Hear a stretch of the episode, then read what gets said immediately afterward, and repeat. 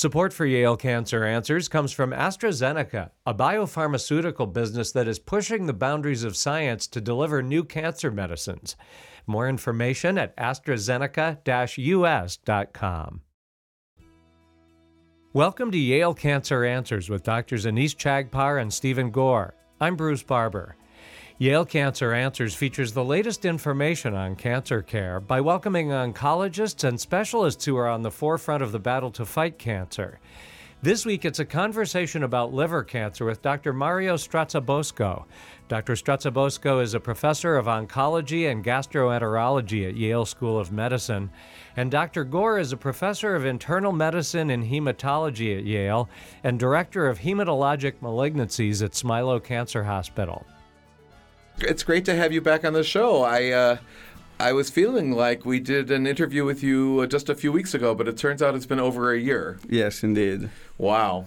So. Um, the first thing I'd, like to talk about, uh, and I, I, think we've probably touched base uh, before about this, uh, is just to clear for clear up for our listeners. You often hear, "Oh, my mother had breast cancer, but then she died of liver cancer," or "My father had colon cancer, but he died of liver cancer," and that's not really correct for the most part. Is that right? Well, we are talking here about primary liver cancer. Uh, you are uh, referring to examples of uh, what is uh, called metastatic liver cancer or secondary liver cancer. Right. In this case, uh, the liver is actually pretty healthy. Right. Uh, so it's really not liver cancer; it's really the other it's, cancer, it's, which is spread. Yeah, a spread, metastatic spread of other liver cancer. Of course, the liver is in is filtering all the venous blood right, from so several places, so it's very easy for the cancer cells to settle there. Right, right. But that's not what you study, right? No, no. What we study and treat is actually primary liver cancer, so cancer that uh, originates in the liver. I see. So, what kind of patients get that? Well, there are two two kind of cancer that originates in the liver. One more um, frequent uh, than the other. Uh, the less frequent is called the cholangiocarcinoma, and that's a cancer that can happen in um, any patient. There are a few risk factors, but it's rare. Uh, the other, which uh, keeps us quite busy, I have to say, is, is the so called hepatocellular carcinoma, or also called hepatoma or HCC. Okay. Um, this is a cancer that um, actually has several risk factors. Um, the most frequent one is chronic liver disease. So it's it's a cancer that we find in in patients that have some sort of advanced liver disease. That's in the um, most frequent case. Most of the time, these patients have viral hepatitis, mm-hmm. um, hepatitis B, hepatitis C, or they have um, a history of um, drinking Mm-hmm. Alcohol. Alcohol, or they have uh, some um, genetic diseases of the liver that anyway brings to chronic liver disease and cirrhosis. Or, and this is um, something which is becoming epidemiologically more and more important, they are obese or they are diabe- diabetics. Uh, and most of the time, uh, it is important to recognize that uh, there are a combination of factors. It's not only one factor. A patient may be infected by hepatitis B or C virus, but in addition to that, uh, he doesn't know it, and so he lives a regular life, uh, drinking during the weekend, uh, or, um, or, smoking, and um, mm. and he's obese he's overweight. Uh, Sounds like most of America, right? Well, this is one thing that America do, which is good. We drink a lot of coffee, and coffee apparently is good for the liver. Oh, how, well, then I'm in good shape, and I don't smoke.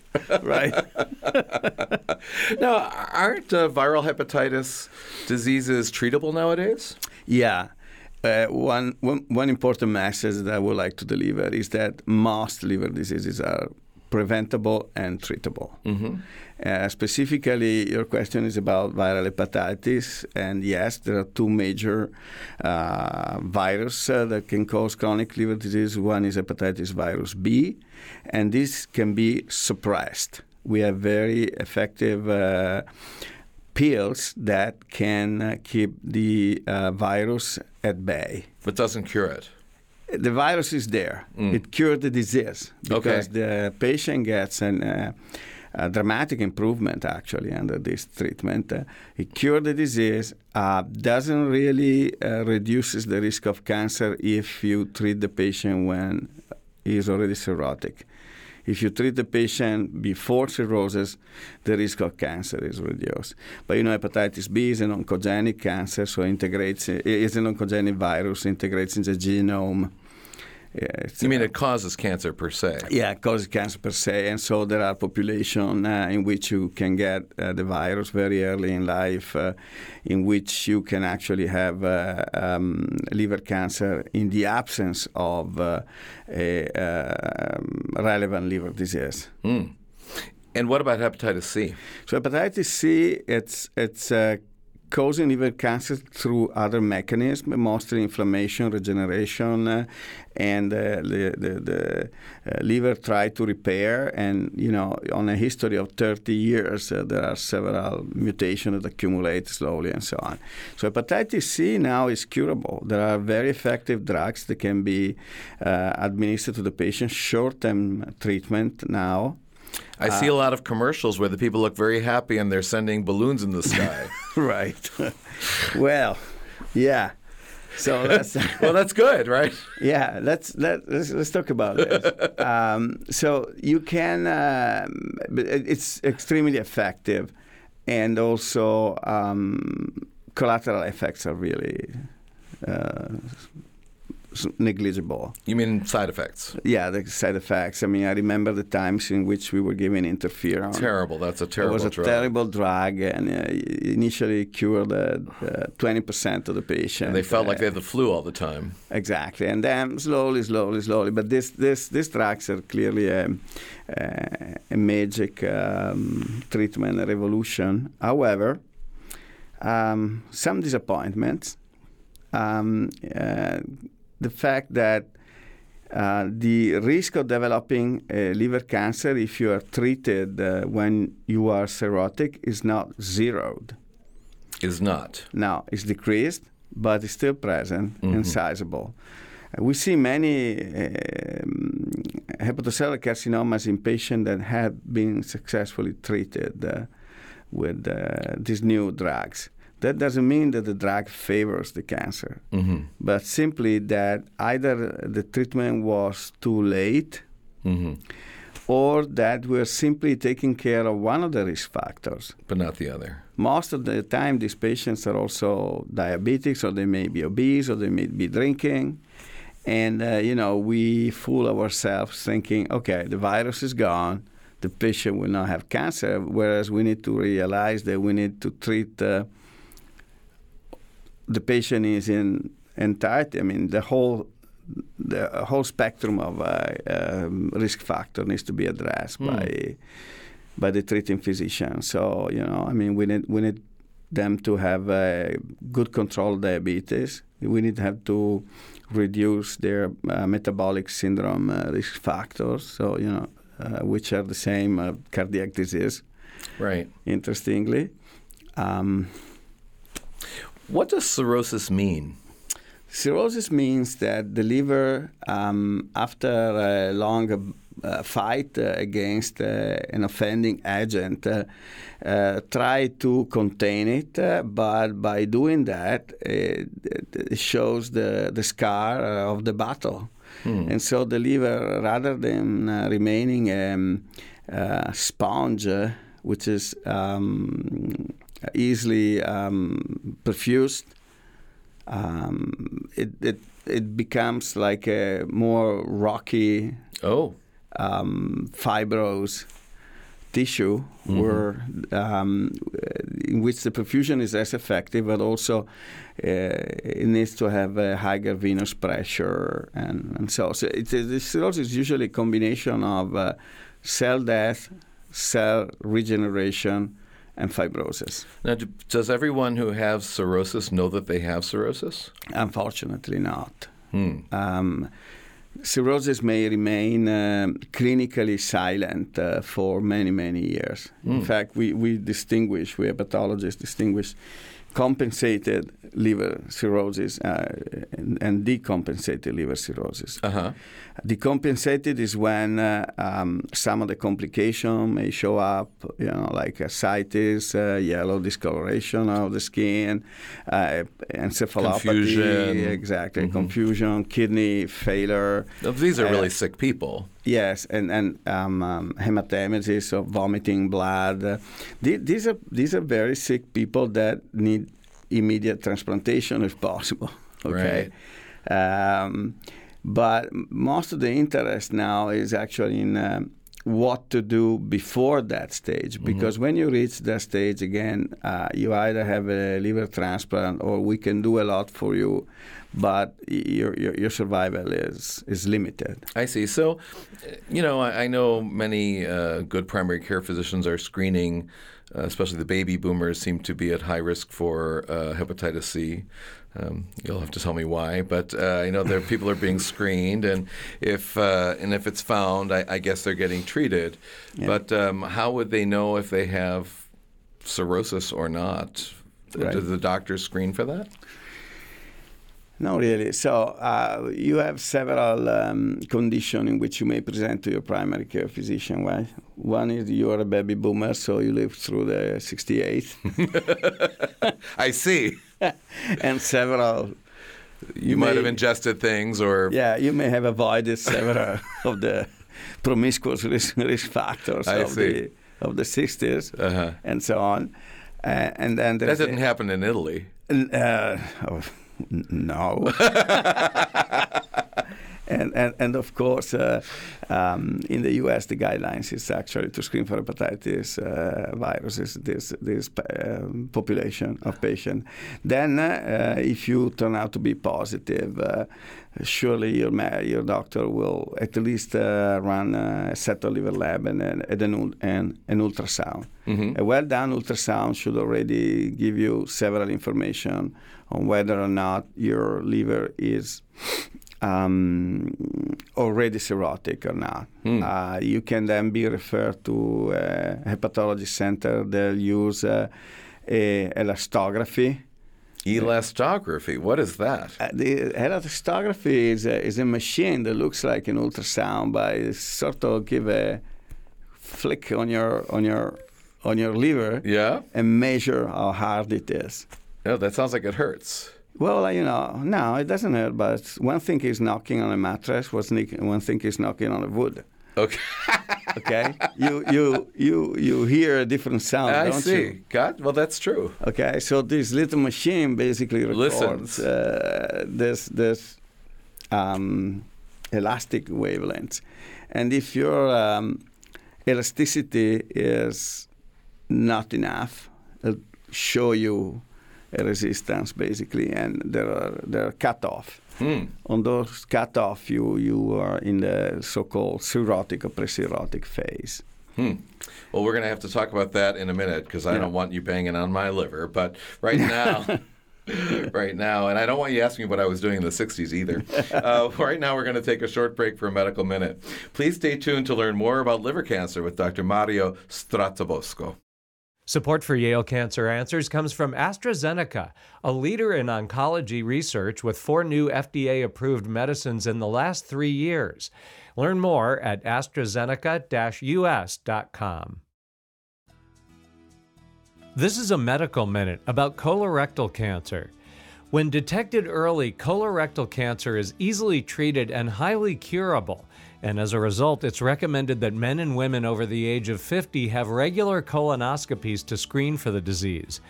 Tumor gene analysis has helped improve management of colorectal cancer by identifying the patients most likely to benefit from chemotherapy and newer targeted agents, resulting in more patient specific treatments. More information is available at yalecancercenter.org. You're listening to Connecticut Public Radio. Welcome back to Yale Cancer Answers. This is Dr. Stephen Gore. I'm joined tonight by my guest, Dr. Mario Strazzabosco, and we are discussing the surveillance and treatment of liver cancer. Mario, before the break, you were telling me that um, that uh, in patients who are found to have, uh, say, a hepatitis virus, uh, they'll usually have an ultrasound in this scan which measures the, the firmness or texture of the liver. Um, if somebody has a positive result on this uh, ultrasound test, then what happens? So if uh, if a patient has um, um, a positive result in the FibroScan or is diagnosed with sus- suspicious um, advanced liver disease or cirrhosis, the important thing is to understand that he has to undergo a so-called uh, surveillance for hepatocellular carcinoma. So every patient with cirrhosis uh, has a risk uh, of developing hepatocellular carcinoma. Five percent of uh, our patients with cirrhosis will show up every year with liver cancer. Five percent per year. Yeah, and so if after ten years, it's Right. a good size of uh, patient, and uh, and. Um, um, we have a lot of uh, possible approaches to cancer that are uh, small. Small cancers. Yeah, small by small we we mean uh, less than five centimeter in size. Okay, well, And, that's pretty big. uh, yeah, yeah, and uh, better if they're lesser than two. Okay. So how do we pick them up? By doing an ultrasound uh, every six months. Every six months. Yes, the, because six months is uh, more or less the doubling size of the tumor. I see. So the guidelines uh, internationally they uh, recommend uh, six months ultrasound. Now there are differences in the way ultrasounds are done throughout the world and so on and so forth. So there are um, some uh, countries that all add alpha fetoprotein This is a blood test. Yes, that is a biomarker of uh, possible uh, hepatocellular carcinoma. The problem is not everybody is uh, positive for that. Actually, minority of patients. Not all the patients with liver cancer have that. Bar- Right, actually less than 30%. Uh, Uh-huh. And you need to monitor uh, mm, the growth of, of, of the biomarker during the, um, the time. So basically, um, alpha fetopro- uh, ultrasound uh, every six months plus alpha fetoprotein determination. That has been shown to uh, be effective. Mhm. There are data that shows a meta-analysis that show that um, the patients that are uh, uh, undergoing uh, diligently a surveillance will uh, have increased survival and increase uh, um, chances to have uh, the tumor diagnosed at an early phase. Hmm. And, and what happens then if the tumor is diagnosed early? Right. Uh, if uh, what happens is that we have a lot of things to offer. Okay. okay, which uh, uh, our usual, uh, you know, the way we go through it uh, during the tumor board is uh, we resect if the patient can be resected. Surgery. Yeah, surgical resection, and not all of them can because there is portal hypertension, there are strict criteria that um, are associated with a good survival after uh, resection. Other, or with uh, a dismayed prognosis because of decompensation. Okay, the patient that cannot be resected, then you start uh, considering whether or not they are transplant candidates. For liver transplants. Yes, because Wow. uh, hepatoma is the only um, solid tumor that can be transplanted, Wow. but uh, up to certain stage. Okay. So uh, we can transplant patient. Uh, I, I don't want to go into into the Sure. detail, but, but but the message is, uh, early cancer can be transplanted. Hmm. Okay, and then uh, we need to uh, understand uh, how long is the waiting li- time, and Sure. so Finding we'll the right do- organ. We'll do what we can uh, in order to keep the tumor at bay. Uh, while we wait, and this is mostly achieved uh, through interventional radiology Uh-huh. approaches. Interventional radiology has been uh, uh, a major factor in the improvement in the prognosis. So what do they do? Uh, there are several ways in which they can address the tumor. If the tumor is still uh, relatively small, they can um, use uh, ablation technologies. Mm-hmm. So they insert a probe and then can uh, use uh, some radio frequency wavelength to, let's say, cook it. They're zapping it.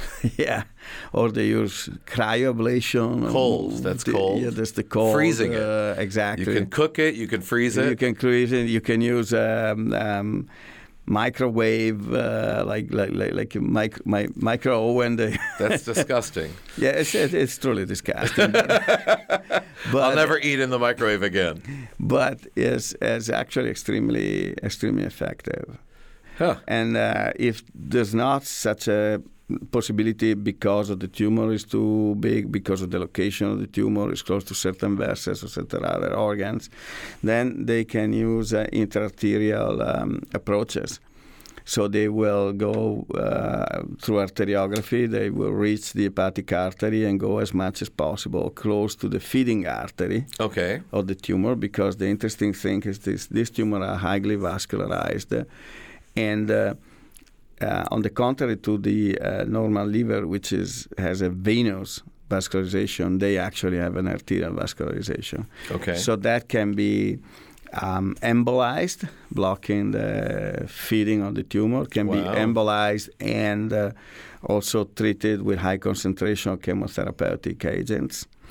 Or you can add some beads that contain a radioactive compound, yttrium 90, Mm. and so you sort of uh, concentrate uh, radioactivity in the tumor. Huh. So these are these are these are um, um, effective uh, uh, approaches. The problem is that they, they don't cure the cirrhosis, hmm and uh, this cancer unfortunately comes back. I see. So. Um, 60 to 70 percent of the patient uh, experience a recurrence uh, in, in the 18 months following the first treatment. I see. So what we do actually in our center, we we follow them every three months Sure. with imaging, and and we go back again, again, uh, and every time is like the first time. We go through the whole possibility of treatment. We see what we can do, and and by doing that, which is called multi um, modal. Uh, Approaches. approaches and, and, and tailoring uh, of, Sure. of the treatment and, and repeating the treatment several times. hmm We go on uh, until we can transplant the patient, or until, or if the patient is not a transplant candidate, until uh, the liver function um, um, can sustain the treatment. Now, the novelty, if you want, is that in the last 10 years, and more so, more recently, there are uh, targeted uh, molecular approaches that are being um, used Drugs. drugs. There are drugs that, that, that like TKI inhibitors that blocks um, um, intercellular signaling molecules that are important hmm for that. Um, at least uh, um, three of them are now uh, in the market, and, and, and now also, um, of course, everybody is very interested in uh, understanding what the role will be of immunotherapy hmm on that. Um, Gotcha. recent trials uh, um, show the possibility of adding immunotherapy after um, the patient has been treated with TKI inhibitor. So, so it's a, it's a it's a it's a scena- scenario which is uh, changing dramatically, Sure. and, uh, and maybe in, in the future we'll we'll try to expand the indication for medical treatment uh, rather than using um, interventional approaches uh, uh, until the end. Hmm So it's it's it's it's a it's a changing world on that, but it's too early to to predict. Got it. And uh, in the patients who successfully have a transplant, what are the chances of the cancer coming back? Or Yeah, there is unfortunately the chance of the uh, cancer coming back after a transplant, uh, uh, even uh, two years after the transplant. That, Mhm. that that's a fascinating biological question. But uh, the um, protocols that we use uh, to identify the patient that um, can be transplanted um, is based on staging, but uh, let's say that minimizes uh, the chance of transplant of uh, recurrence. So less than 10% of them will experience a recurrence if you use stringent criteria. If, meaning that the people have earlier, smaller disease, or? Yeah, yeah, and there is of course the tendency to uh, expand uh, you Sure. know, the pool because of course uh, you know now it's like saying you have to have a predicted survival of seventy percent at five year, hmm but sixty five percent survival uh, with Still a malignant disease is Right. fantastic It's anyway, good, right? right? Right. So there are attempts at, at, at expanding this criteria, but it's like uh, a colleague of mine says, it's like the metro ticket. Okay, the fast uh, faster you go, the more you pay, and so it's uh, being this uh, uh, being a liver graft uh, um, and very rare um, commodity. Sure, there's not too many livers around. Exactly. So it, it's uh, it's imperative to wait uh, um, to, to to to weigh what is the best indication between oncologic indication or other indication for liver disease. That's always the Tension. Yeah, the tension and the discussion. And um, but I say we we do a pretty good job uh, with diff, with several iteration and, and, and you know So if, if somebody's found to have early stage, earlier stage liver disease, and they stop their risk factors, so let's say they've got their hepatitis C treated and they've stopped smoking, and if there's alcohol, maybe they stop drinking. Can the liver fix itself at that stage? Um, there is a. Um, we used to think that cirrhosis is irreversible. Um, what we learn with uh, treatment of hepatitis B and C is that that's not completely the case, but there is um, a, a point in which the cirrhosis does not reverse. Okay, it's easier to identify this point uh, clinically. So, for example, we published a paper showing that if you use the new uh, antivirals uh, and the MELD score, MELD is, is, is a way we um, give a number to how sick the liver patient is. Okay, is the MELD score is around 20, which is in the middle. The patient can actually clinically revert. I'm not saying pathologic, uh, pathology, They but get clinically better. get much better. Above that, he'll still need to be transplanted. Um, the same is true for alcoholic liver disease. Alcoholic liver? Mhm. Yeah, you, you know, when we have this six months rule, so the patient needs to wait six months before being transplanted. And one of the reasons is, first of all, you have to make sure it's not going to go back and drinking. But uh, the other reason is that uh, it may improve on itself. Oh, I see. So it can significantly improve. And then you don't want to have to do the transplant. But the people that do not improve by three, four months, they'll have uh, um, uh, cirrhosis, which is shrinking the liver, and there's no way you can regenerate from that. I know. see. Th- that's that's uh, you can come back from that point. hmm So there is the possibility to revert, and and certainly, if you do have liver cancer, um, make sure you uh, address all your risk factors Mm-hmm.